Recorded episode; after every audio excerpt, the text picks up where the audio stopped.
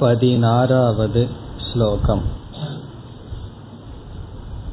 नात्यश्नतस्तु योगोऽस्ति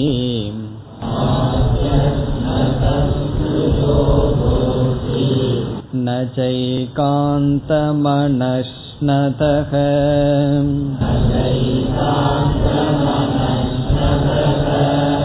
न चातिस्वप्नशीलस्य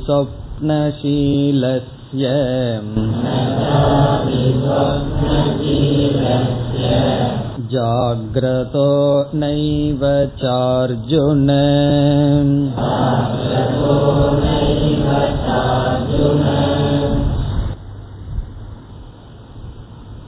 பதினாறு பதினேழு இந்த இரண்டு ஸ்லோகங்களில் பகவான் பகிரங்க சாதனையை கூறுகின்றார். பகிரங்க சாதனை என்பது என்ன என்று பார்த்தோம்.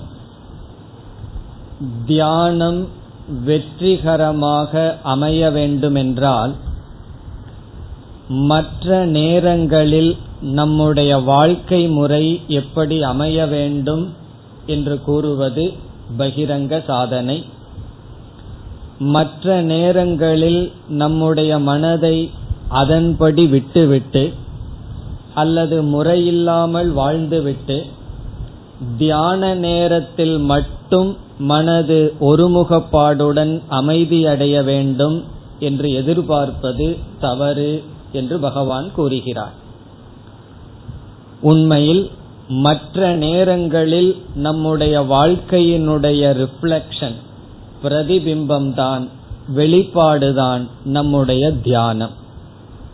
ஆகவே பகவான் நமக்கு மற்ற நேரங்களில் நம்முடைய வாழ்க்கை முறை பாவனைகளெல்லாம் எப்படி இருக்க வேண்டும் என்று பேசி வருகிறார். இந்த இரண்டு ஸ்லோகங்களில் பதினாறு பதினேழு இதில் சமத்துவம் சாதனையாக பகவான் பேசுகிறார். அதாவது எல்லா விஷயத்திலும் நாம் சமமாக இருக்க வேண்டும். அளவுக்கு மீறினால் அமிர்தமும் நஞ்சு என்று சொல்வார்கள். அந்த விஷயத்தில் எந்த ஒன்றையும் அளவுக்கு மீறி செய்யக்கூடாது. அதை பகவான் கூற விரும்புகின்றார்.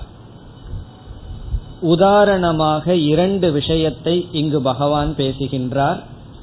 முதல் விஷயம் ஆகாரத்தை எடுத்துக் கொள்கின்றார். நமக்கு தியானம் கைகூட வேண்டும் என்றால் எப்படிப்பட்ட உணவை நாம் மேற்கொள்ள வேண்டும்? நம்முடைய ஆகாரத்தில் எடுத்துக்கொள்கின்ற உணவில் என்ன நியமம் இருக்க வேண்டும் என்று பகவான் பேசுகிறார். இதில் இங்கு பகவான் பேசுவது அளவான ஆகாரத்தை உட்கொள்ள வேண்டும் என்று சொல்கிறார். நம்முடைய உடலுக்கு எவ்வளவு தேவையோ அதற்கு அதிகமாக உணவை உட்கொண்டால் தியானம் கைகூடாது. நம்முடைய உடலுக்கு எவ்வளவு உணவு தேவையோ அதற்கு குறைவாக உணவை உட்கொண்டாலும் தியானம் கைகூடாது என்று கூறுகிறார். ஆகவே குறைவான உணவும் அதிகமான உணவும் நம்முடைய தியானத்துக்கு தடையாக இருக்கும். குறையா குறைவான உணவு எப்படி தடை என்றால் தியானத்தில் அமர்ந்து தியானம் செய்ய ஆரோக்கியம் இருக்காது சோம்பல் வந்துவிடும் உறக்கம் வந்துவிடும். அதிகமான உணவும் சோம்பலை கொடுக்கும் உறக்கத்தை கொடுக்கும். தியானம் செய்ய முடியாது. பிறகு அளவான உணவு என்றால் யோக சாஸ்திரத்தில் என்ன அளவு முறை சொல்லப்பட்டிருக்கிறது என்றால் நம்முடைய வயிற்றில் பாதி வயிறானது திருடமான பதார்த்தத்துடன் நிரப்பப்பட வேண்டும். அர்த்தம் சவ்வியஞ்சன அன்னஸ்ய என்று சொல்லப்படுகிறது. அர்த்தம் என்றால் பாதி. ஒவ்வொருவருக்கும் அவர்களுடைய வயிற்றின் பாதியை அர்த்தம் சவ்வியஞ்சன அன்னஸ்ய. அன்னம் அன்னம் என்றால் உணவு. எப்படிப்பட்ட உணவு? சவ்வியஞ்சனம் வியஞ்சனம்னா காய்கறிகள். காய்கறிகளுடன் கூடிய உணவு பாதி வயிறு. இப்ப நம்முடைய வயிற்றினுடைய பாதி திருடமான பதார்த்தத்துடன் நிரப்பப்பட வேண்டும். பிறகு திருத்தீயம் உதகசியச்ச மீதி கால் பகுதி நீரால் நிரப்பப்பட வேண்டும்.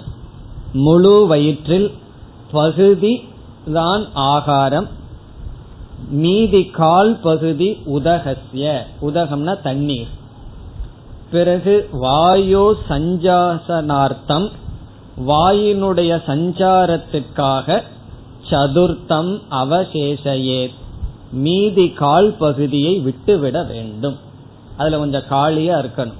எதற்குனா வாயோ சஞ்சரணார்த்தம்.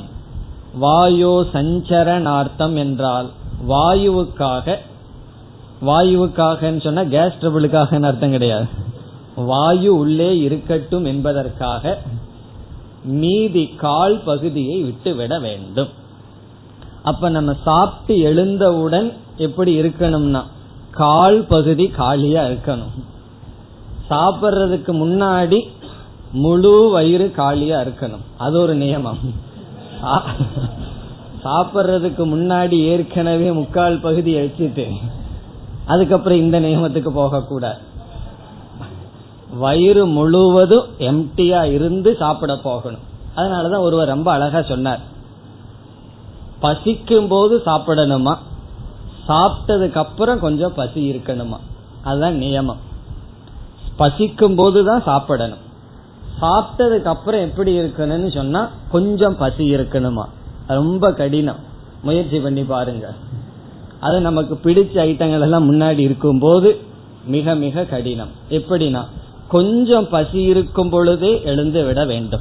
அதுதான் நமக்கு இருக்கிற இண்டிகேஷன் அப்படி இதுதான் யோக சாஸ்திரத்துல சொல்லி இருக்கிற உணவு முறை. முழு வயிறும் ஸ்தூல பதார்த்தத்தில் நிரப்பக்கூடாது. இப்பெல்லாம் எப்படி நிரப்புகிறார்கள் தெரியுமோ? தொண்ணூறு சதவீதம் ஸ்தூல பதார்த்தத்துல போகுது. மீதி பதினஞ்சு சதவீதம் காஃபி. இது நூறுக்கு மேல போயாச்சு. இறப்பைக்கு மேல வந்தாச்சு. நூத்தி அஞ்சு சதவீதம் ஆயாச்சு. காஃபியில இறக்கி விடுகிறார்கள். பிறகு என்னன்னா சாப்பிட்டதற்கு அப்புறம் மலைப்பாம்ப போல கொஞ்ச நேரம் நெளிஞ்சிட்டு இருப்பார்கள். கார் அப்படி சாப்பிடக்கூடாது. உணவு எப்படி இருக்க வேண்டும்? பாதி வயிறு தான் நிறையணும். பிறகு தண்ணீர் பிறகு காலி வயிறு இருக்கணும். அப்பொழுதுதான் தியானம் செய்ய முடியும். சொல்லுவார்கள் மத்திய பிரதேசம் கொஞ்சம் காலியா இருந்தா தான் உத்தரப்பிரதேசம் வேலை செய்யுமா? வயிறு கொஞ்சம் காலியா இருந்தா தான் புத்தி வேலை செய்யும். இதுக்கெல்லாம் பல கதைகள் சொல்லுவார்கள். ஒரு பாகவதத்தில் ஒரு கதை சொல்லப்படும். குரு குலத்துல ஒரு மாணவன் அவனுக்கு ரொம்ப புத்தி இருந்துதான். ஆசிரியர் ஆரம்பிக்கிறதுக்கு முன்னாடி பதில் சொல்லிடுவானா. அப்ப பார்த்தார் அவனை கொஞ்சம் புத்திய மந்தப்படுத்தணும். ரொம்ப புத்திசாலியா இருந்துட்டாலும் ஆசிரியருக்கு கடினமே. அதனால என்ன பண்ணாராம்? கொஞ்ச நாள் சாப்பிட்டதுக்கு அப்புறம் ஒரு ஒரு அரை லிட்டர் எரும பால் குடிக்க வச்சுட்டாங்களாம். அதனால அவனுக்கு கொஞ்சம் புத்தி குறைஞ்சிடுதான். அப்ப ஆசிரியருக்கு சௌரியமா இருந்தான் கிளாஸ் எடுக்கிறது. அப்படி அதிகமான மந்தமான உணவை நாம் உட்கொண்டால் அது நமக்கு நல்லதல்ல. அந்த அதிகமான உணவே நமக்கு நோய்க்கு காரணமாகிறது. நம்முடைய மனதினுடைய பலகீனம் ஏதோ ஒரு எக்ஸ்ட்ரீம்ல தான் இருக்கு. ஒன்னா சாப்பிடாம விரதம் விரதம் இருப்போம். இல்ல அதிகமாக சாப்பிட்டு கொண்டிருப்போம். இடையில் இருப்பது என்பது மிக மிக கடினம். இது வந்து பலருக்கு தெரிவதில்லை. அனுபவப்பட்டு தான் தெரிய வருகின்ற இப்ப புத்தருடைய வாழ்க்கையை எடுத்துக்கொண்டாலும் அவர் முதல்ல எப்படி வாழ்ந்தார்? அதிக போகத்தில் வாழ்ந்தார். ராஜாவா இருந்து எல்லா போகமும் கொடுக்கப்பட்டது. பிறகு உண்மையை தேடி அவர் செல்லும் பொழுது முழுமையான கடினமான வாழ்க்கைக்கு சென்றார். சரியா சாப்பிடவே இல்லை. பிறகு ஒருவன் பாட்டு பாடிட்டு போனான். ஒரு மாட்டுக்காரன் பாடிட்டு போனான். என்ன பாடினான்? வீணையில் இருக்கின்ற கம்பி அதிகமாக முறுக்கினாலும் அருந்துவிடும். மிக மிக முறுக்காமல் விட்டு விட்டாலும் அதிலிருந்து பாடல் வராது என்று அவன் பாடினான். அப்பதான் அவருக்கு புரிந்தது உணவை எடுத்துக்கொண்டார் இப்போ நம்முடைய மனது ஏதோ இரண்டு எக்ஸ்ட்ரீம் இரண்டு அதிகமான முனையில் இருக்கும். அப்படி இருக்க கூடாது அளவாக இருக்க வேண்டும். உணவில் அளவாக இருக்க வேண்டும். எவ்வளவு தேவையோ அது அவரவர்கள் முடிவு செய்ய வேண்டும். பாதி வயிறு அப்படின்னு சொல்லி இவ்வளவு இட்லின்னு எல்லாம் கணக்கு கிடையாது. அவரவர்கள் அவரவர்களுடைய வாழ்க்கை முறை அவரவர்களுடைய சிஸ்டம் ஒவ்வொருத்தருக்கும் ஒவ்வொன்று இருக்கும். அது அவர்களுக்கு தான் தெரியும். அதை பின்பற்ற வேண்டும். அதனால மற்றவர்களுக்கு போய் அட்வைஸ் பண்ணக்கூடாது. நீ கொஞ்சம் அதிகமா சாப்பிடுங்க நீ கொஞ்சம் குறைவா சாப்பிடுங்கன்னெல்லாம் சொல்லக்கூடாது. அவரவர்கள் முடிவு செய்ய வேண்டும். ஆனால் இது கடினம். என்னைக்குமே பேலன்ஸா அளவா இருக்கிறது கடினம். ஏதோ ஒரு எக்ஸ்ட்ரீமில் இருக்கிறது சுலபம். இங்க பகவான் அந்த கடினமான சாதனையை சொல்றார். அளவாக இருக்க வேண்டும். பிறகு இனியொரு நியமமும் உணவில் இருக்கின்றது. சில பேர் வயிறெல்லாம் நல்லா தான் இருக்கும். இருந்தாலும் அல்சர் வந்துருன்னு கற்பனை பண்ணிட்டு இடையில இடையில சாப்பிட்டு இருப்பார் அது வந்ததுக்கு அப்புறம் சாப்பிட்டா பரவாயில்ல. அது வந்துருங்கிற ஒரு கற்பனையில் காலையிலிருந்து சாயந்தரத்து வரைக்கும் இடையில இடையில உணவு ஏதாவது போட்டுக்கொண்டே இருப்பார்கள். அதுவும் செய்யக்கூடாது. ஒரு கேப் நமக்கு கொடுக்கணும். அப்பதான் பசி நன்கு வரும். பிறகு நன்கு சாப்பிட முடியும். அதுக்கு வந்து வாரியார் ஒரு உதாரணம் சொல்லுவார். இடையில இடையில சாப்பிட்றது எப்படின்னு சொன்னா அதுக்கு ஒரு உதாரணம். அந்த காலத்து சமையல் போல வச்சுக்கோங்களேன். அந்த காலத்துல வந்து அரிசி செய்யும் போது அரிசி எப்படி சமைப்பார்கள்? முதல்ல வெந்நீரை வச்சு அது கொதிச்ச உடனே அரிசியை போடுவார்கள். பிறகு அதிகம் வெந்து வெந்திருக்கும். அதை வந்து வடிகட்டி பிறகு சாதமாக செய்வார்கள். இப்போ ஒருவர் வீட்டில் மூணு பேர் இருக்கிறார்கள். மூணு பேர்த்துக்காக அரிசியை போட்டார். அதெல்லாம் நாற்பத்தஞ்சு நிமிஷம் ஐம்பது நிமிடம் அது வேகணும். இப்போ இருபது நிமிஷம் வெந்தாச்சு. அந்த ஸ்டேஜில் ஒரு கெஸ்ட் வர்றார். ஓ ஒருவர் வந்துட்டாருன்னு சொல்லி அதில் இனி கொஞ்சம் அரிசியை போடுறது? பிறகு ஒரு இருபது நிமிஷத்துக்கு அப்புறம் இனி ஒரு கெஸ்ட் வர்றார். அதுல இனி ஒரு அரிசியை போட்டா அந்த சாதம் எப்படி இருக்கும்? ஒரு முறை ஒரு ப்ராசஸ்ல போயிட்டு இருக்குன்னா அது அப்படியே நம்ம விட்டுறணும். அதே போல ஒரு முறை நம்ம சாப்பிட்டோம்னு சொன்னா நம்ம வேற காரியத்தை பார்க்கலாம். வயிறாக அது அதனோட காரியத்தை பார்த்துட்டு இருக்கும் அப்ப என்ன செய்யணும்? அதை டிஸ்டர்ப் பண்ணாம பேசாம ஒரு மூணு மணி நேரம் விட்டுறணும். அது ஒரு வேளையும் கொடுக்க கூடாது இடையில் நாம் இடைவெளி கொடுக்க வேண்டும். அப்பொழுதுதான் சாப்பிட்டதெல்லாம் நன்கு செரித்து நம்மளுடைய உடலும் மனதும் நன்கு இருக்கும். ஆகவே அதிகமாக இடையில் உட்கொள்ளுதல் அதனாலதான் சொல்லுவார்கள். ஒரு இதுக்கு சொல்றது. முக்கியமா இல்ல ஒரு வேளை சாப்பிட்டா யோகியா ரெண்டு வேளை சாப்பிட்டா போகி மூணு வேளை சாப்பிட்டா ரோகி. என்ன பத்தி சொல்லலையே நான் நாலு வேளை சாப்பிட்றேன்னா? துரோகி. அப்படி அதிகமாக சாப்பிட்டு கொண்டே இருந்தால் அதிக இடைவெளியிலையும் சாப்பிட்டு கொண்டிருந்தால் ஆரோக்கியம் அல்ல ஆகவே இதெல்லாம் பகவான் வந்து மனசில் வச்சுட்டு ஒன்னு சொல்லிட்டார். அளவா சாப்பிடணும் அதிகமா சாப்பிடக்கூடாது குறைவாக சாப்பிடக்கூடாது. இதுதான் முதல் பகவானுடைய உபதேசம். இரண்டாவது பகவான் உதாரணமாக சொன்னது உறக்கத்தை உதாரணமாக எடுத்துக் கொள்கின்றார். அதிகமாக உறங்கினாலும் குறைவாக உறங்கினாலும் தியானம் செய்ய முடியாது. ஏன் அதிகமா உறங்கினா தியானம் செய்ய முடியாதுன்னு சொன்னா உறக்கமே நம்மளுடைய ஹாபி மாதிரி இருந்ததுன்னு வச்சுக்கோமே. சில பேர்த்துக்கு சாப்பிடுறது ஹாபியா இருக்கும் பொழுதுபோக்கா இருக்கும். அப்படி உறக்கம் பொழுதுபோக்கு போல் இருந்தா நம்மளுடைய முழு பர்சனாலிட்டி நம்மளுடைய முழு சொரூபமே தமோ குண சொரூபமா மாறிடும் நம்ம மூஞ்சியவே சில பேர் பார்க்க விரும்ப மாட்டார்கள். அவரை பார்த்தா கொட்டாயி வந்துடும் சொல்லி அப்படி நம்மளுடைய சொரூபம் மாறிவிடும். தியானத்திற்கு அது உகந்ததல்ல. சரி அதிகமா விழிச்சிருந்தோம் அப்படின்னு சொன்னா அது ரஜோகுண சொரூபமாகிவிடும். பிறகு தியானத்துல நாம் உறக்கத்துக்கு சென்று விடுவோம். உறக்கம்ங்கிறது தியானத்திற்கு விதவிதமான தடைகள் பதஞ்சலி பேசுகின்றார். அதுல ஒரு தடை நித்ரா உறக்கம் ஒரு தடையாக பேசுகின்றார். ஆகவே அந்த தடை வரக்கூடாது என்றால் உறக்கமும் அளவாக இருக்க வேண்டும். அதைத்தான் இந்த ஸ்லோகத்தில் பகவான் சொல்கின்றார். இப்பொழுது ஸ்லோகத்திற்குள் சென்றால் ந அத்தியஷ்ணதக. அஷ்ணதக என்றால் உணவு உட்கொள்பவனுக்கு அதி அஷ்ணதக அதிகமாக உணவை உட்கொள்பவனுக்கு. அத்தியஷ்ணதக ந யோகக அஸ்தி. அவனுக்கு யோகம் சம்பவிக்காது. இங்கு யோகம் என்றால் தியானம். அவனுக்கு தியானம் கைகூடாது. அத்தியஷ்ணதக அதிகமாக உட்கொள்பவனுக்கு யோகக நாஸ்தி. அந்த நாங்கிறத எடுத்து ந யோகக அஸ்தி. அவனுக்கு யோகம் சம்பவிக்காது. அடுத்த பகுதியில் நச்ச ஏகாந்தம் அனஷ்ணதக. ஏகாந்தம்னா முழுமையாக அனஷ்ணதக சாப்பிடாதவனுக்கு. குறைவாக சாப்பிடுபவனுக்கு அர்த்தம் ஏகாந்த மனஷ்ணதகன ஒழுங்காக சாப்பிடாதவனுக்கு நச்ச மீண்டும் யோகக அஸ்தி. அவனுக்கு யோகம் கைகூடாது.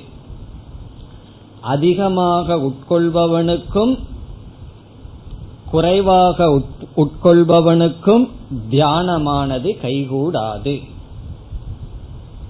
பிறகு இரண்டாவது வரியில் நச்ச அதிசொப்னசீலசிய இங்கு சொப்பனம் என்றால் உறக்கம். அதிசொப்பனம் அதிகமாக உறங்குபவனுக்கு. சீலஸ்யங்கிற வார்த்தை சீலம் என்பது கேரக்டர் பழக்கம். அதிகமாக உறங்கி பழகியவனுக்கு. ஹேபிட் அர்த்தம் பழக்கம். அதிகமாக உறங்கிக் கொண்டிருப்பவனுக்கு உறங்கி பழக்கத்துக்கு வந்தவனுக்கு அதிசொப்ன சீலசிய இங்க நாங்கிறத மீண்டும் யோகக அஸ்தின்னு எடுத்துக்கணும். ந யோகக அஸ்தி. அவனுக்கு யோகம் சம்பவிக்காது. பிறகு ஜாகிரதக நைவ. இங்கேயும் அதிங்கிற வார்த்தையை சேர்த்திக்கணும். அதி ஜாகிரதக அதிகமாக விழித்து கொண்டிருப்பவனுக்கு நைவ. கண்டிப்பாக யோகம் கைகூடாது. ஹே அர்ஜுன. ஹே அர்ஜுனா அதிகமாக உறங்குபவனுக்கும் அதிகமாக விழித்திருப்பவனுக்கும் அதிகமாக உண்பவனுக்கும் அதிகமாக குறைவாக உண்பவனுக்கும் யோகமானது கைகூடாது. அவனால் தியானம் செய்ய முடியாது. தியானம்ங்கிற சாதனையே செய்ய முடியாதுன்னு பகவான் சொல்ற அது செய்தால் தானே அதனுடைய பலன் அனுபவிக்கிறதுக்கு இப்ப தியானம்ங்கிறதே கைகூடாது என்று சொல்கின்றார் இனி அடுத்த ஸ்லோகம் युक्ताकारविकारस्य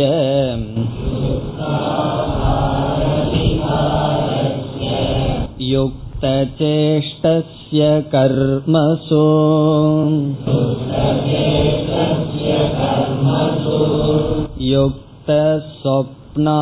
युक्तस्वप्नावबोधस्य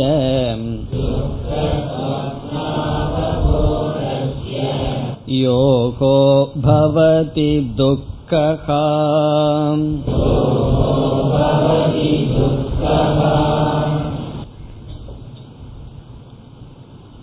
இந்த ஸ்லோகத்திலும் அதே கருத்தை தான் பகவான் கூறுகின்றார் சமமாக இருக்க வேண்டும். இங்கு வேறு வேறு இரண்டையும் சேர்த்து உதாரணமாக சொல்கின்றார். இங்கு பகவான் சொன்னதுலதான் சமத்துவம் என்று அல்ல நம்முடைய வாழ்க்கையில் செய்கின்ற அனைத்து செயல்களிலும் அளவாக இருக்க வேண்டும். அதை மீண்டும் பகவான் வேறு சிலதும் சேர்த்து கூறுகிறார். மீண்டும் ஆகாரத்தை பகவான் சொல்றார் யுக்தாகார. யுக்தாகார என்றால் யுக்தம் என்றால் தேவையான அளவு. தேவையான அளவு ஆகாரத்தை உட்கொள்பவன். யுக்தம் என்றால் எவ்வளவு தேவையோ அவ்வளவுதான். பிறகு அடுத்த சொல் விகாரஸ்ய இங்கு விகாரம் என்றால் பொழுதுபோக்கு அல்லது வாக்கிங் நடத்தல் முதலியன. அதுவும் யுக்தம். அதுவும் அளவாக இருக்க வேண்டும்.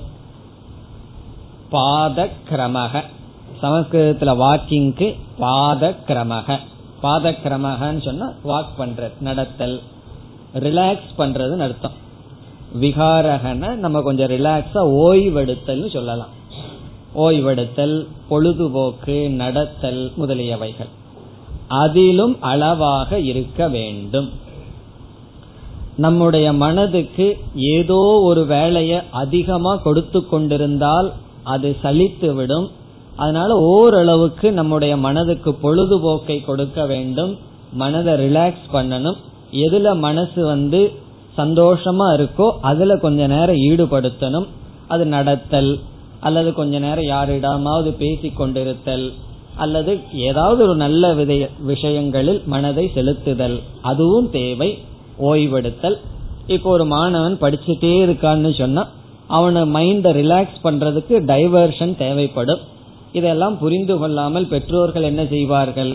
நீ டிவி பார்க்க கூடாதுன்னு சொல்லிட்டு இவர்கள் பார்த்துட்டு அந்த பையனை பார்க்காம வச்சிட்டு இருந்தா அவன் என்ன பண்ணுவான்? புஸ்தகத்தை திறந்துட்டு டிவிய மனசுல பார்த்துட்டு இருப்பான். அங்க என்ன ஓடுது என்ன டயலாக்னு அவன் சொல்லுவான் இவர்களை விட.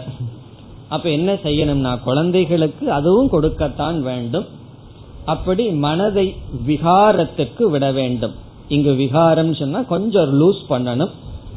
ஆனா ரொம்ப லூஸ் ஆகிட்டா என்ன ஆகும்னா தியானத்துல லூஸ் ஆயிரும். ஆகவே பகவான் சொல்றார் யுக்த. அதுவும் அளவாக இருக்க வேண்டும். ஆகாரமும் சரி நமக்கு ரிலாக்ஸ் பண்றது ஓய்வெடுக்கிறதும் அளவா இருக்கணும். சில பேர்த்துக்கு அவர்களுடைய தொழிலே பொழுதுபோக்கா இருக்கும். பொழுத போக்குறது எப்படின்னு தானே ரொம்ப பேர் சொல்கிறார்கள். பொழுதுன்னு சொன்னா காலம். ரொம்ப பேர்த்துக்கு காலம்ங்கிறது ஒரு ஒரு பேர்டன் ஆகி ஒரு பாரமாயி அதை போக்குறதுக்கு கஷ்டப்படுகிறார்கள் அப்படி இருக்கக்கூடாது. காலம்ங்கிறது பொன் போல நமக்கு அது தேவை. எல்லா காலத்திலும் படித்தல் சாதனைகள்னு செய்ய முடியாது. அப்பொழுது பொழுதுபோக்குக்கு மனதை விட்டு பிறகு மீண்டும் காலத்தை நன்கு பயன்படுத்த வேண்டும். ரிஷிகேஷ்ல ஒரு சுவாமிஜி இருந்தார் ஆசிரமத்தில் இருந்தார். அவர் அவருடைய அனுபவத்தை சொன்னார். அவருடைய ஒரே ஒரு தொழில் படிக்கிறது தான். அவர் மாணவனா இருக்கிற ஸ்டேஜில் அவர் எப்படி நடந்து கொண்டாருங்கிறது என்னிடம் சொன்னார். நமக்கு மாணவ பருவம் குறிப்பா சாஸ்திரம் படிக்கிற பருவம்ங்கிறது ரொம்ப குறைவா தான் கிடைக்கும். அப்படி அவர் கிடைக்கிற காலத்துல நல்லா பயன்படுத்தணும்னு சொல்லி காலையில படிப்பார் மதியம் படிப்பார் ஏர்லி மார்னிங் படிப்பார் பிரேக்ஃபாஸ்ட் முடிச்சுட்டு படிப்பார் மதியம் சாப்பிட்டு படிப்பார் சாயந்தரம் படிப்பார் இரவும் படிப்பார். அப்படி அவர் படித்து கொண்டு இருந்தார். அதை படிக்கிறதே அவருக்கு வந்து ஒரு ஹாபி தான். அப்ப அவர் சொன்னார் சாப்பிட்றதுக்கு ரூம்ல இருந்து டைனிங் ஹாலுக்கு போவாராம். அப்படி போயிட்டு வரும்போது அங்கங்க மற்றவர்கள் எல்லாம் வந்து இந்த டிராபிக் ஜாம் மாதிரி அப்படியே அரெஸ்ட் பண்ணிடுவார்கள். அப்போ அவர்களோட பேசிட்டு காலையில நேரத்துல இருந்து இரண்டு மணி நேரம் படிக்கிறதோ எழுதுறதோ ஏதோ பண்ணுவார். பிறகு பிரேக்பாஸ்டுக்கு போயிட்டு வந்து அந்த ஒரு ரெண்டு ஒரு மணி நேரம் தேவையில்லாத விஷயங்கள் பேசிட்டு நியூஸ் பேப்பர் எல்லாம் படிச்சுட்டு மீண்டும் அவர் பத்து மணிக்குள்ள ரூமுக்கு வந்தா அந்த படிக்கிற மூடு கொண்டு வர்றதுக்கு ஒரு மணி நேரம் ஆகுமா? மீண்டும் அந்த ஆட்டிடியூடு பாவனையை கொண்டு வர்றது. ஏன்னா மனசை அவர் விட்டுட்டார். தேவையில்லாத விஷயங்கள் பேசி அது பொழுதுபோக்க போல விட்டுட்டார். பிறகு என்னன்னா பதினோரு மணிக்கு மூடு வந்த உடனே பதினொன்றரை பன்னெண்டு மணிக்கு லஞ்ச் டைம் வந்துடும். அந்த லஞ்சில் போய் ஒரு அரை மணி நேரம் தான் அவருக்கு மூடு கிடைக்கும். பிறகு சாப்பிட்டதுக்கு அப்புறம் கொஞ்ச நேரம் உட்காந்து அரட்டை அடிப்போமே. அதெல்லாம் அந்த அதுதான் நேரம். சாப்பிட்றதுக்கு முன்னாடியும் சாப்பிட்டதுக்கு அப்புறம் தானே தேவையில்லாத பேசுற நேரங்கள். அதுல ஒரு ஒரு அரை மணி நேரம் விட்டார்னா அதுக்கப்புறம் மூடு கொண்டு வர்றதுக்குள்ள சாயந்தரம் ஆயிருமா? அப்ப என்ன பண்ணாராம்? மனது சிதறடையுதுன்னு சொல்லி காலையில அவர் பிரேக்பாஸ்டுக்கு போகும்போது தலையை குமிஞ்சிட்டு போவாராம்.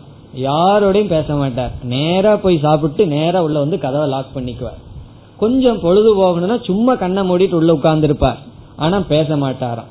அப்படி அவர் மெயின்டைன் பண்ண உடனே மதியம் பதினோரு மணி வரைக்கும் அவருடைய மனசு அதே ஆட்டிடியூட்ல இருந்துதான். அதாவது எந்த விதமான டிஸ்ட்ராக்ஷன் இல்லாம இருந்துதான். இதுல இருந்து அவர் என்ன சொன்னார்? நம்ம கொஞ்சம் மனதை வெளியே விட்டுட்டோம் அப்படின்னா அதை மீண்டும் நம்ம கிட்ட அந்த பாவனையோட கொண்டு வர்றதுங்கிறது கடினம். அது அனுபவத்துல செய்து பார்த்தால் தெரியும். முழுமையா ஒரு காரியத்துல நம்ம ஈடுபட்டு கமிட்டடா அதுல இருக்கும் பொழுது கொஞ்சம் மனதுக்கு ரிலாக்ஸேஷன் தேவை. ஆனா அதிகமா விட்டுட்டோம்னா மீண்டும் அந்த பாவனையில கொண்டு வர்றது கடினம். ஆகவே இங்க பகவான் சொல்றார் யுக்த விகாரஸ்ய. நம்மளுடைய என்டர்டெயின்மெண்ட் நம்மளுடைய பொழுதுபோக்குகள் அளவாக இருக்க வேண்டும்.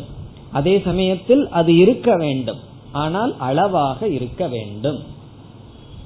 இனி அடுத்ததாக பகவான் எடுத்துக்கொண்டது யுக்த சேஷ்டசிய கர்மசு.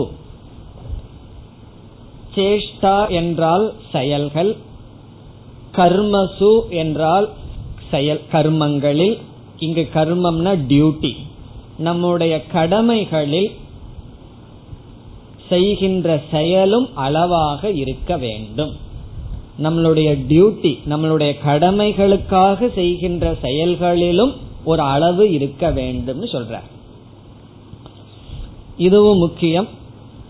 காரணம் என்னன்னா சில பேர்த்துக்கு பொருளை ஈட்டணும்னு சொல்லி வேலை செய்வார்கள்.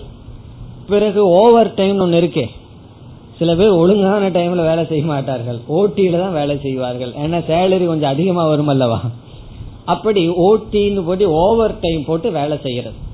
அப்படி அதிகமா நாம செயல்ல ஈடுபட்டா இதெல்லாம் கவர்மெண்ட்ல வேலை செய்யறவங்களுக்கு அல்ல. அவங்களுக்கெல்லாம் யுக்த விகாரத்திலே தான் சொல்லணும். பிரைவேட்டா பிசினஸ் பண்றது அல்லது தொழில் செய்பவர்கள் அதிக உழைப்பு போட்டா அதிக பணம் வரும். ஏன்னா ஆபீஸ்ல போய் வேலை செஞ்சுட்டு வந்தா என்ன வேலை செஞ்சாலும் அதே சேலரி தான். ஆனா தனியா வியாபாரம் எல்லாம் பண்ணும்போது அதிகமா வேலை செய்ய செய்ய பொருள் அதிகமாக வருகிறது. அப்போ சிலர் வந்து அவர்களை அறியாமல் எல்லா நேரமுமே பொருள் ஈட்டுவது செயல் செய்வதிலேயே ஈடுபட்டு விடுவார்கள். பகவான் சொல்றார் அது அளவுக்கு மீறி சென்றால் தியானம் கைகூடாது. நம்ம வந்து அன்றாட வாழ்க்கைக்காக ஏர்ன் பண்றமே பொருளை சம்பாதிக்கிறமே அதற்கான செயல்களிலும் அளவா இருக்கணும். நமக்கு தெரியலாம் இதுக்கு மேல வேலை செஞ்சா பணம் எக்ஸ்ட்ரா வரும்னு தெரிஞ்சாலும் கூட நாம் செய்யக்கூடாது. அளவா தான் வேலை செய்ய வேண்டும். முதல்ல வேலை செய்யணும். அதுக்கப்புறம் அளவா உழைக்கணும். சிலர் அதில் அதிகமாக சென்று விடுவார்கள். ஒரு டெய்லர் சொன்னார் இந்த தீபாவளி வருதே அப்ப வந்து டெய்லருக்கெல்லாம் ரொம்ப கிராக்கி அவர்கள் என்ன செய்வார்கள்? வெடிய வெடிய துணி தச்சுட்டே இருப்பார்கள். அப்படி ஒரு டெய்லர் வந்து செஞ்சு தீபாவளி முடிஞ்சு மயங்கி விழுந்துட்டாராம். எவ்வளவு சம்பாதிச்சாரோ அத்தனை ஹாஸ்பிட்டலுக்காக செலவு பண்ணாராம். காரணம் என்னன்னு சொன்னா அதுதான் எங்களுக்கு ஏர்ன் பண்ற டைம்னு சொல்லி ஒரு லிமிட்டுக்கு மேல உழைப்பை கொடுத்தாலும் அது நம்மை பாதி நம்மளுடைய சாதாரண வாழ்க்கையே அது பாதிக்கும். பிறகு தியானம்ங்கிற வாழ்க்கையை நிச்சயமாக பாதிக்கும். அதனால அதிகமாக உழைப்பு இருக்கக்கூடாது. இப்ப யுக்த சேஷ்டசியன்னு சொன்னா உழைப்பு அதிகமாக இருக்கக்கூடாது. விகாரன்னு சொன்னா ஓய்வு அதிகமாக இருக்கக்கூடாது. அளவா உழைக்கணும் அளவா ஓய்வெடுக்கணும் அளவா உறங்கணும் அளவாக உண்ண வேண்டும். பிறகு இரண்டாவது வரையில் யுக்த சொப்பன அவபோதஸ்ய. சென்ற ஸ்லோகத்துல சொன்னதையே சொல்கின்றார். யுக்தன அளவாக சொப்பனம் என்றால் உறக்கம் அவபோதக என்றால் விழிப்பு அதில் அளவாக இருப்பவன். உறக்கத்திலும் விழிப்பிலும் அளவாக இருப்பவன். இங்கு வந்து பகவான் உறக்கம் உணவு ஓய்வு உழைப்பு இதத்தான் பேசியிருக்கார். மீதி எல்லாத்தையும் நாம் எடுத்துக்கொள்ளும். எதெல்லாம் நம்ம வாழ்க்கையில செஞ்சிட்டு இருக்கிறோமோ அவைகள் எல்லாத்திலையும் அளவா இருக்கணும். உதாரணமாக பேசுதல். அதிகமா பேசிக்கொண்டிருந்தால் கண்டிப்பாக அது தியானத்திற்கு தடை. பிறகு குறைவா பேசுறேன்னு எழுதிட்டெல்லாம் இருந்து மற்றவங்களை கஷ்டப்படுத்த கூடாது இப்போ அது எதுவுமே பேசுறதிலும் குறைவா இருந்தாலும் கஷ்டம் அதிகமா இருந்தாலும் கஷ்டம். பிறகு உடல் ஆரோக்கியமா இருக்கணுங்கிறதுக்காக சில ஆசனங்கள் எல்லாம் செய்வோம். அவைகளும் எவ்வளவு தேவையோ அவ்வளவுதான் இருக்கணும். பிராணாயாமம் என்ற ஆசையா இருக்குன்னு சொல்லி அதையவே காலையிலேருந்து சாயந்தரத்து வரைக்கும் பண்ணிட்டு இருக்க கூடாது. அல்லது இந்த சில பேர் இயற்கை உணவு சாப்பிட்டா நல்லா இருக்குன்னு சொல்லி ஒரு ஆசிரமத்துல போயிருந்தப்ப நான் பார்த்தேன். எல்லாம் ரொம்ப பேர் எல்லாம் உட்கார்ந்துட்டாங்க சீரியஸா. ஒரு மணி நேரம் ஒரு கிளாஸ் கையில வச்சிருந்து ஸ்பூன்ல ஏதோ சாப்பிட்டு இருந்தாங்க. ஒரு மணி நேரம். என்ன அப்படி ஒரு மணி நேரம் ஒரு கிளாஸ்ல வச்சுட்டு ஏதோ சாப்பிட்றாங்களேன்னு போய் கேட்டா தண்ணீர் குடித்தார்கள். தண்ணீரை வந்து ஸ்பூன்ல சாப்பிடுறது நல்லதுன்னு சொல்லி ஒரு மணி நேரம் ஒரு ஒரு கிளாஸ்ல வச்சுட்டு சாப்பிட்டு இருக்கிறது இதெல்லாம் என்னன்னா உடம்புல ஒரு நோய் வந்ததுன்னு சொன்னா இந்த மாதிரி ஏதாவது பண்ணலாம். ஆனா டெய்லி வீட்டுல ஒரு கிளாஸ் வச்சுட்டு ஒரு மணி நேரம் தண்ணியை குடிச்சிட்டு இருந்தா இப்படி எல்லாம் செய்யக்கூடாது. இது இது தவறு கிடையாது. ஏன்னா இயற்கை வைத்தியம் செய்யற அப்படிப்பட்டவர்கள் எப்பொழுது பார்த்தாலும் சாப்பாட்டை பத்தியே தான் பேச்சு. சிந்தனையும் சாப்பாட்டை பத்தி பேச்சும் சாப்பாட்டை பத்தி அப்படி இருக்க கூடாது அது யோகாசனமாகட்டும் பிராணாயாமமாகட்டும் உணவு வகைகளாகட்டும் எல்லாத்திலையும் அளவாக இருக்க வேண்டும். இங்க வந்து பகவான் இவ்வளவுதான் சொல்லியிருக்கார். அது அவரவர்களுக்கு தெரியும் எதுல அளவுக்கு மீறி போறோம்னு சொல்லி அவரவர்களாக புரிந்து கொள்ள வேண்டும். இனி கடைசியில பகவான் சொல்றார் யோகோ பவதி துக்ககா. இப்படி இருப்பவர்களுக்கு யோகமானது நடைபெறும். சென்ற ஸ்லோகத்துல எதிர்மறையா சொன்னார். நெகட்டிவ் அப்ரோச் அதாவது அதிகமா சாப்பிடுபவன் அதிகமா உறங்குபவன் எல்லாம் சொன்னார். இங்க வந்து அளவான்னு சொல்லி பாசிட்டிவா சொல்றார். அளவா சாப்பிட்றவன் அளவா செயல்படுபவன் அவனுக்கு யோக பவதி துக்ககா. அவனுக்கு யோகமானது யோகம் என்றால் தியானமானது துக்ககா பவதி. துக்கத்தை நீக்குவதாக அமையும். துக்ககா என்றால் துக்கத்தை நீக்குவதாக. மனதில் உள்ள துயரத்தை நீக்குவதாக அமையும். இப்ப யோக துக்ககா பவதி. அவனுக்கு தியானம் துயரத்தை நீக்கும் சாதனையாக அமையும். அதான் அதனுடைய பொருள். யோகக பவதி துக்ககா அது எப்படி எழுதணும்? யோகக துக்ககா பவதி. அவனுக்கு யோகம் துயரத்தை நீக்கும் சாதனையாக அமையும். இப்படி ஒரு பொருள் சொல்லலாம். அப்போ யோகமா தியானமானது துயரத்தை நீக்கும் சாதனையாகும்னு பொருள் சொல்லலாம். அல்லது இந்த கடைசி பகுதியை வேற விதத்திலையும் பொருள் சொல்லலாம். எப்படின்னு சொன்னா துக்ககாங்கிற சொல்ல யோகங்கிறதுக்கு அடைமொழியாக எடுத்துக்கொண்டால் துக்ககா யோக துயரத்தை நீக்கும் தியானமானது பவதி. பவதி என்றால் சம்பவதி நடைபெறும். துயரத்தை நீக்கும் தியானம் அப்பொழுதுதான் செய்ய முடியும். இப்ப ரெண்டாவது இன்டர்பிரேஷன்ல துக்ககா யோக சம்பவதி. துயரத்தை நீக்கும் தியானம் அப்பொழுதுதான் சம்பவிக்கும் அப்பொழுதுதான் நடைபெறும். துயரத்தை நீக்கும் தியானத்தை அப்பொழுதுதான் செய்ய முடியும். அப்படி இல்லைன்னு சொன்னா தியானமே செய்ய முடியாது தியானமே கைகூடாது. முதல்ல என்ன சொன்னோம்? அப்பொழுது தியானம் துக்கத்தை நீக்கும் சாதனையாகுங்கிறது முதல் பொருள். இரண்டாவது பொருள் துக்கத்தை நீக்கும் தியானம் இப்படி இருந்தால்தான் சம்பவிக்கும் இவ்விதம் இந்த இரண்டு ஸ்லோகங்களில் பகவான் பகிரங்க சாதனையை சொன்னார் இனி அடுத்த ஸ்லோகம் यदा विनियदं चित्तम्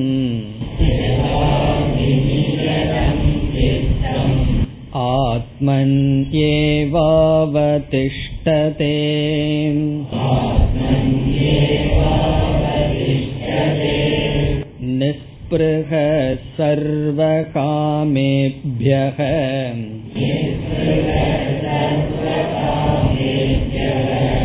युक्त इत्युच्यते तदा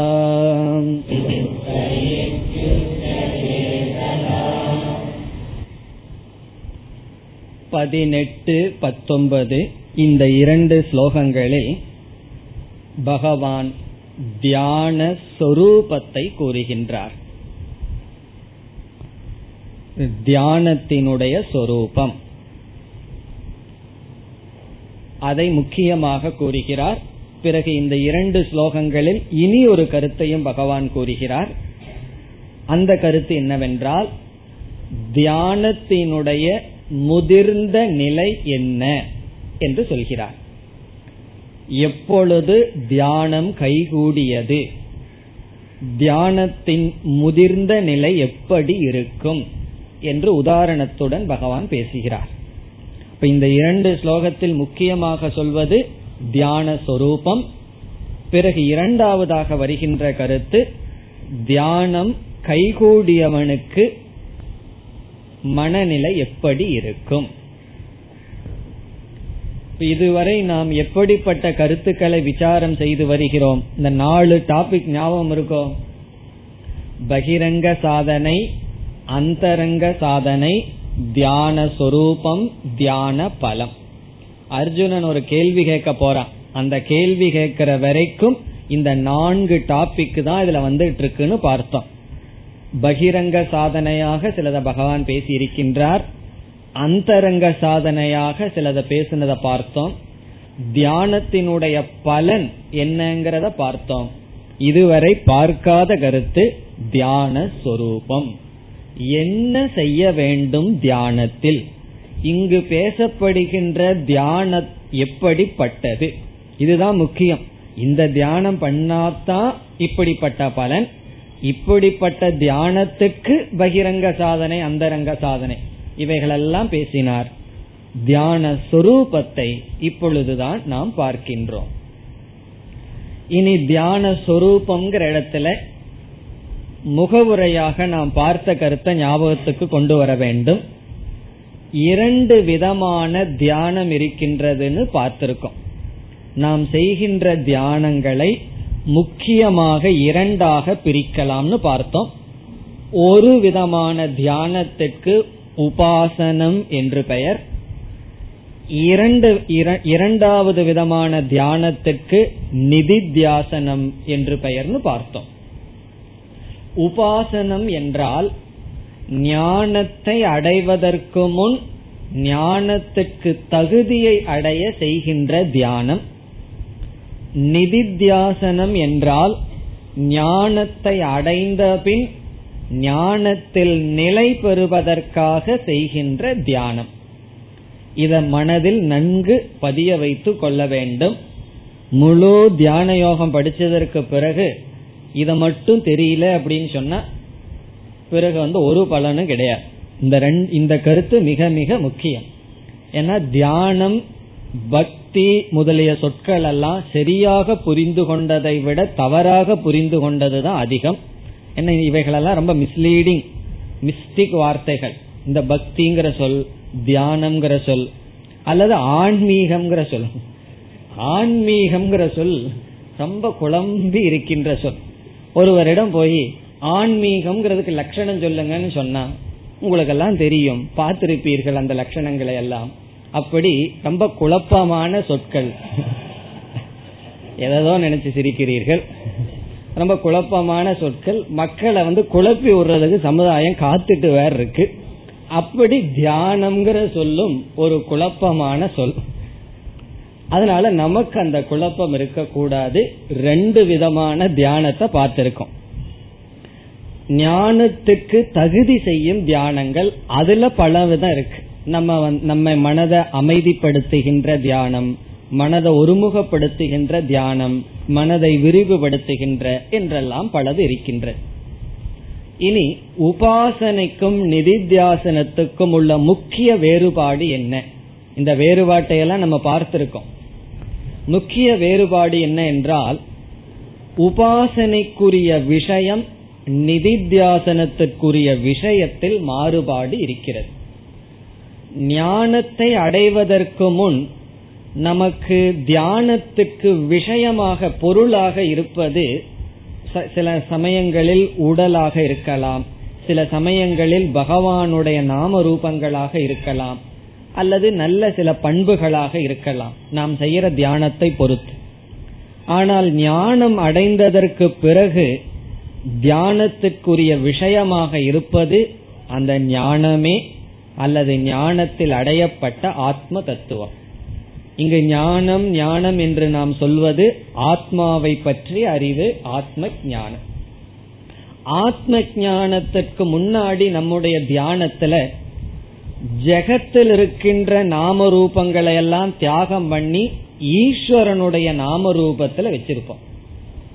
இது வந்து உபாசனையில. உபாசனையில நம்மளுடைய மனசை எங்க வச்சிருப்போம்? பகவானுடைய நாம ரூபத்துல வச்சிருப்போம். இப்போ ஓம் நம சிவாயாங்கிற மந்திரத்தை ஜபிச்சோம்னா அங்க நாமமா இருக்கிறது பகவானுடைய நாமம் ரூபம்னு மனசுல வந்தா அது சிவலிங்கமோ அல்லது விஷ்ணுவோ யாரோ பகவானுடைய ரூபந்தான் வரும். இப்ப நம்ம மனச வந்து ஜெகத்தில் இருக்கிற நாம ரூபத்திலிருந்து ஈஸ்வரனுடைய நாம ரூபத்துல மாற்றுவது உபாசனை. இப்ப உபாசனையில பகவானுடைய நாமம் இருக்கணும் பகவானுடைய ரூபம் இருக்கணும். பிறகு நிதித்தியாசனம் என்றால் ஈஸ்வரனுடைய நாம ரூபத்தையும் துறந்து அசப்தமான அரூபமான ஆத்ம தத்துவத்தை தியானித்தல். இப்ப நிதித்தியாசனத்துக்கு என்ன விஷயம்னா பகவானுடைய நாம ரூபங்களும் விஷயம் கிடையாது. பகவானுடைய ஒரு சப்தத்தை எடுத்துட்டும் பகவான குறிக்கிற ஒரு சொல்ல எடுத்துட்டும் தியானம் பண்ணல. அந்த சொல்ல மனசுல சொல்லலாம். ஆனா நம்மளுடைய கவனம் அரூபம் அசப்தம். அசப்தமான அரூபமான ஆத்ம தத்துவம் அந்த ஆத்மாவுக்கு சில சொரூபங்கள் படித்திருப்போம் புரிந்திருப்போம். சாந்த சொரூபம் சைத்தன்ய சொரூபம் ஆனந்த சொரூபம் என்றெல்லாம். அந்த சொரூபத்தை தியானித்தல் நிதித்தியாசனம் என்று சொல்லப்படுகிறது. இந்த நிதித்தியாசனம் பண்ணணும்னா என்ன கண்டிஷன் நிபந்தனை என்ன? ஆத்ம ஞானம் வந்திருக்க வேண்டும். ஆத்மாவினுடைய சொரூபத்தை நாம் புரிந்திருந்தால் அந்த சொரூபத்தை சிந்தித்தல். நான் சாந்த சொரூபம். நான் பூர்ணஸ்வரூபம் சொரூபம். நான் பிரம்மஸ்வரூபம் நான் நித்திய சொரூபம். நான் சைத்தன்ய சொரூபம். நான் ஆனந்த சொரூபம்னு சொல்லி ஆத்மாவினுடைய சொரூப நம்முடைய தியானத்துக்குரிய விஷயமாக இருந்தால் நிதித்தியாசனம். இந்த அத்தியாயத்துல பகவான் எந்த தியானத்தை பேசுகின்றார்? இந்த ஸ்லோகங்களில் தான் பகவான் தெளிவு செய்கின்றார். இங்கு நிதித்தியாசனத்தை பகவான் பேசுகிறார். அப்ப இந்த ஸ்லோகத்திலிருந்து தியான சுரூபமா பகவான் நமக்கு பேசுவது நிதித்தியாசனம் என்று காட்டுகின்றது. பகவான் நிதித்தியாசனத்தை பேசியிருக்கணும்னா ஞானத்தை கொடுத்திருக்கணுமே இரண்டாவது அத்தியாயத்தில் ஆத்ம அனாத்ம விவேகத்தை பேசினார். நான்காவது அத்தியாயத்துல பேசினார். கர்மத்தில் அகர்மத்தை பார்த்தல்ங்கிற இடத்துல எல்லாம் ஐந்தாவது அத்தியாயத்திலையும் கொஞ்சம் பேசினார். ஆகவே ஏற்கனவே அறிவு ஆத்ம அறிவு உபதேசிக்கப்பட்டதனால் பகவான் இங்கு நிதித்தியாசனத்தை பேசுகின்றார். இப்ப நிதித்தியாசனத்தை பேசுகின்றார்னு என்ன அர்த்தம்? உன்னுடைய மனம் தியானத்தில் எதில் இருக்க வேண்டும் என்றால் ஆத்மாவிடத்தில் நிற்க வேண்டும். ஆத்மாவிடத்தில் மனதை வைக்க வேண்டும் என்று சொல்கிறார். இப்ப இறைவனுடைய நாம ரூபத்துல மனசை வைக்கணும்னு பகவான் சொல்லி இருந்தால் அது உபாசனம். ஒரு பகவானுடைய நாமத்தை எடுத்துட்டு அதை ஜபிக்கணும்னு சொன்னா அது உபாசனை.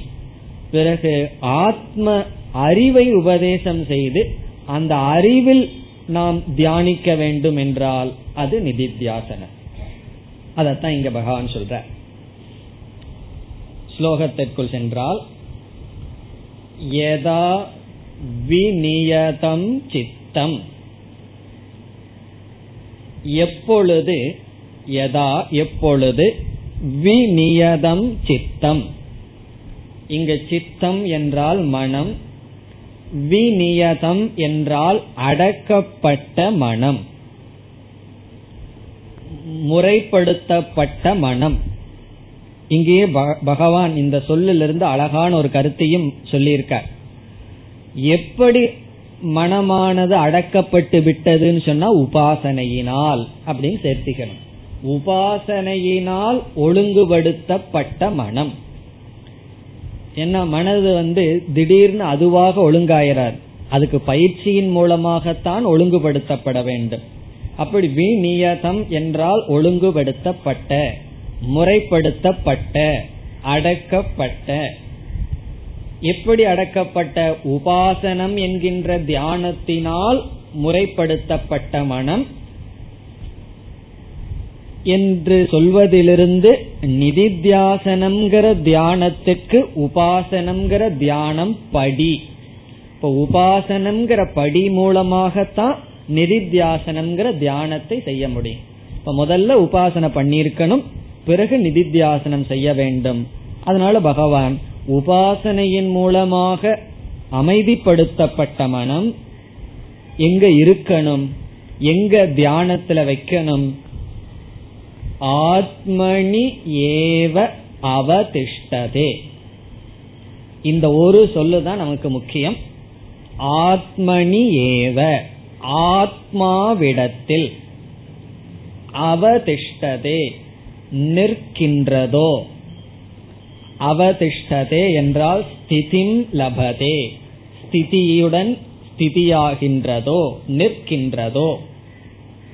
எங்கு ஆத்மனி ஏவ ஆத்மாவில் நிற்கின்றதோ? இதிலிருந்து பகவான் தியானத்துக்குரிய விஷயம் ஆத்மா என்று சொல்கிறார். இப்ப ஆத்மா தியானத்திற்குரிய விஷயம்னா எனக்கு ஆத்மாவை பத்தி தெரிஞ்சிருக்கணுமே அது சிரவணத்தின் மூலமாக நாம் செய்திருப்போம். சாஸ்திரத்தை கேட்கறதன் மூலமா ஆத்மாவினுடைய சுரூபத்தை தெரிஞ்சிருப்போம். அனாத்மா இது ஆத்மா இதுன்னு ஆத்மா அனாத்ம விவேகம் பண்ணி ஆத்மா அழியாதது சைத்தன்ய சுரூபம் ஆனந்த சுரூபம் சாட்சி சுரூபம் என்றெல்லாம் படிச்சிருப்போம். இப்படிப்பட்ட ஆத்மாவிடத்தில் ஆத்மனி இனி ஒரு வார்த்தையை சொல்றார் ஏவ. ஆத்மாவில் மட்டும் அவதிஷ்டதே நிற்கின்றதோ. பிறகு அப்படியே பகவான் சொல்றார் இப்படி நின்றால் இப்படிப்பட்ட மனநிலை வந்தால் அது தியானத்தினுடைய பக்குவம் அடைந்த நிலை முதிர்ந்த நிலைன்னு இரண்டாவது வரியில சொல்ற என்ன நமக்கு சந்தேகம் வரும்? இப்பொழுது தியானத்தில் நான் முதிர்ந்த நிலையை அடைந்து விட்டேன். அதை அளக்கிறதுக்கு ஒரு ஸ்கேல் வேண்டும் அல்லவா? அத பகவான் இங்கு சொல்றார்.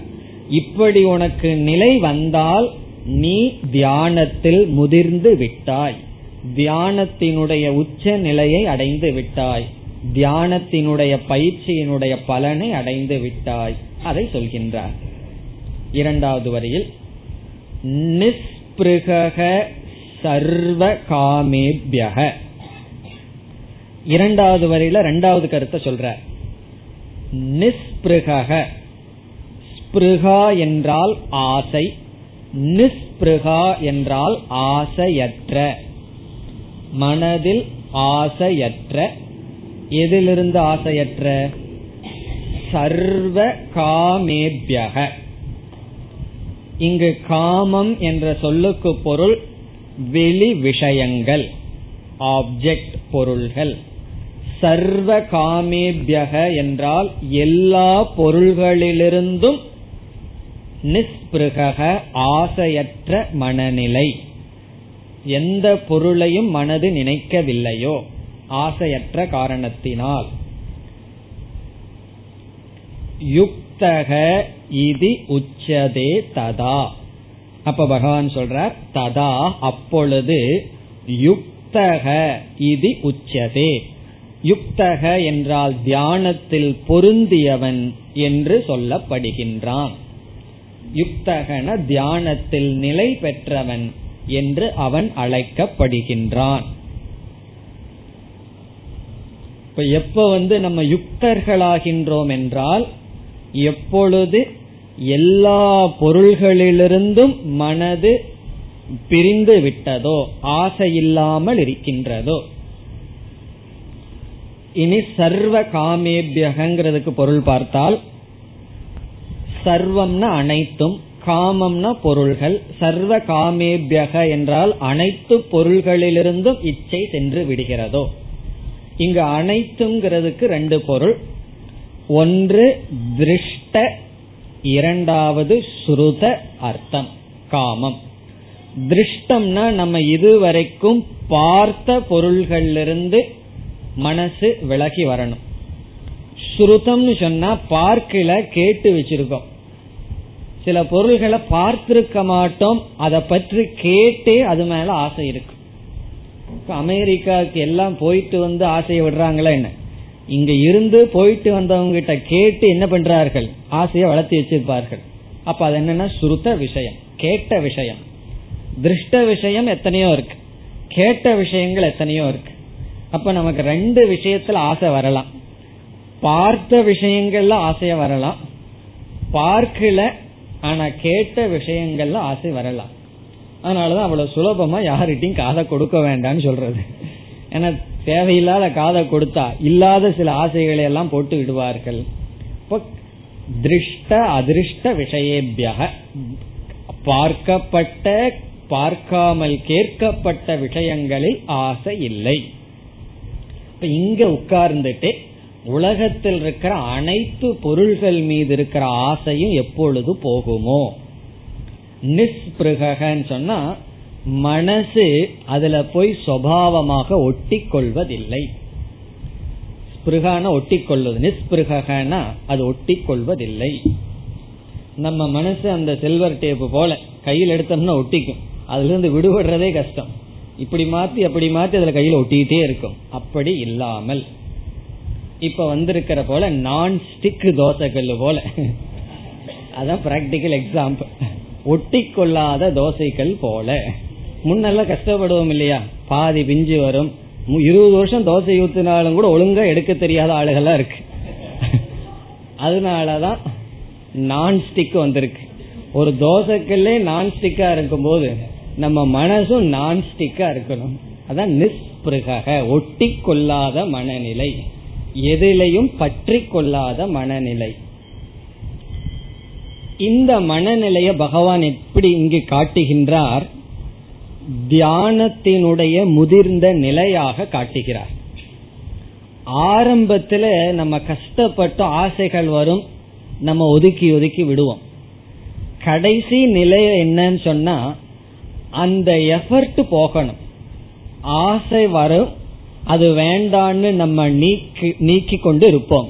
இந்த போராட்டம் எப்பொழுது முடிவடைகிறதோ அது தியானத்தினுடைய முதிர்ந்த நிலை. இப்ப தியானத்தினுடைய முதிர்ந்த நிலைன்னு சொன்னா என்னுடைய மனதுடன் நான் போராட்டத்தை நிறுத்தி விட்டேன் யாராருடைய போராடி போராட்டத்தை நிறுத்துறோம். கடைசியா நம்ம போராட வேண்டிய ஆள் யார் தெரியுமோ? நம்ம மனசுதான். நம்ம மனசோட தான் கரை கடைசி பேட்டில் ஃபீல்ட் அத போராடி நிக்கணும். எப்படி நிக்கணும் நான் தோத்து போய் நிக்க கூடாது சரி வர்ற ஆசையெல்லாம் வந்துட்டு போகட்டும். போராடி நான் தோத்துட்டேன் அல்ல. வெற்றியுடன் நிற்பது. எப்படி நிக்கணும்னா நிஸ்பிருக ஆசையற்ற நிலை சுவாவமாக எப்பொழுது வருகின்றதோ. பிறகு ஏன் ஆசை வருது? தெரிஞ்சாலும் ஏன் மனசு அதுல போய் ஒட்டிக்குது? தெரியுது. இது நமக்கு அனிஷ்டம் தான் கொடுக்கின்றது.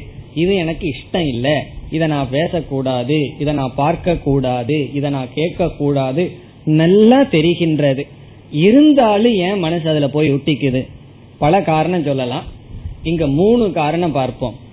முதல் காரணம் வைராகியம் குறைவாக இருப்பதனால் வைராகியசிய நியூனத்துவா வைராகியம் குறைவா இருக்கிறதுனால விவேகம் இருந்த போதிலும் மனசு போய் அதுல ஒட்டி கொண்டு இருக்கிறது.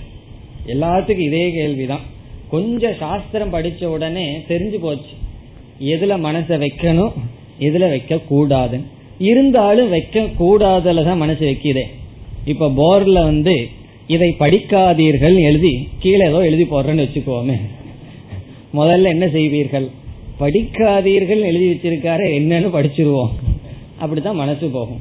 எதை செய்யக்கூடாது அப்படின்னு சொல்றோமோ என்ன இங்க ஒன்னு எழுதி போட்டிருக்குது நீங்க படிக்கணும் அதுக்காக சொன்னேன். எதை செய்யக்கூடாதுன்னு மனசுகிட்ட சொல்றோமோ அதைத்தான் மனசு செய்கின்றது. அதனால ஒருவர் சொன்னார் எதை செய்யக்கூடாதுன்னு நீங்க சொல்றீங்களோ அதை மனசு செய்யுது. நான் வந்து தியானம் செய்யக்கூடாதுன்னு சொல்றேன் செய்ய மாட்டேங்குதே. புரிகின்றதெல்லாம் எதை செய்யக்கூடாதுன்னு நீங்க சொல்றீங்களோ அது மனசு செய்யுதுன்னு சொல்றதும் தப்பு. காரணம் என்ன? எனக்கு தியானம் செய்யணும்னு ஆசை. அதனால தியானம் செய்யக்கூடாதுன்னு மனசுக்கு சொல்றேன் செய்ய மாட்டேங்குதேன்னா. அப்ப நான் அவரிடம் சொன்னேன் உங்க மனசு நீங்க ஏமாத்த முடியாது. மனசு தியானம் செய்யணும்னு உள்ள ஆசை இருக்கே. அது மனசுக்கு தெரிஞ்சு போச்சு. அதனால அது அதை செய்ய மாட்டேங்குது. அப்படி அறிவு இருந்தும் மனம் ஆசையோடு இருப்பதற்கு வைராகியம் குறைவு. இரண்டாவது காரணம் சம்ஸ்கார பலம். வாசனையினுடைய பலத்தினால் சம்ஸ்கார பலாத்.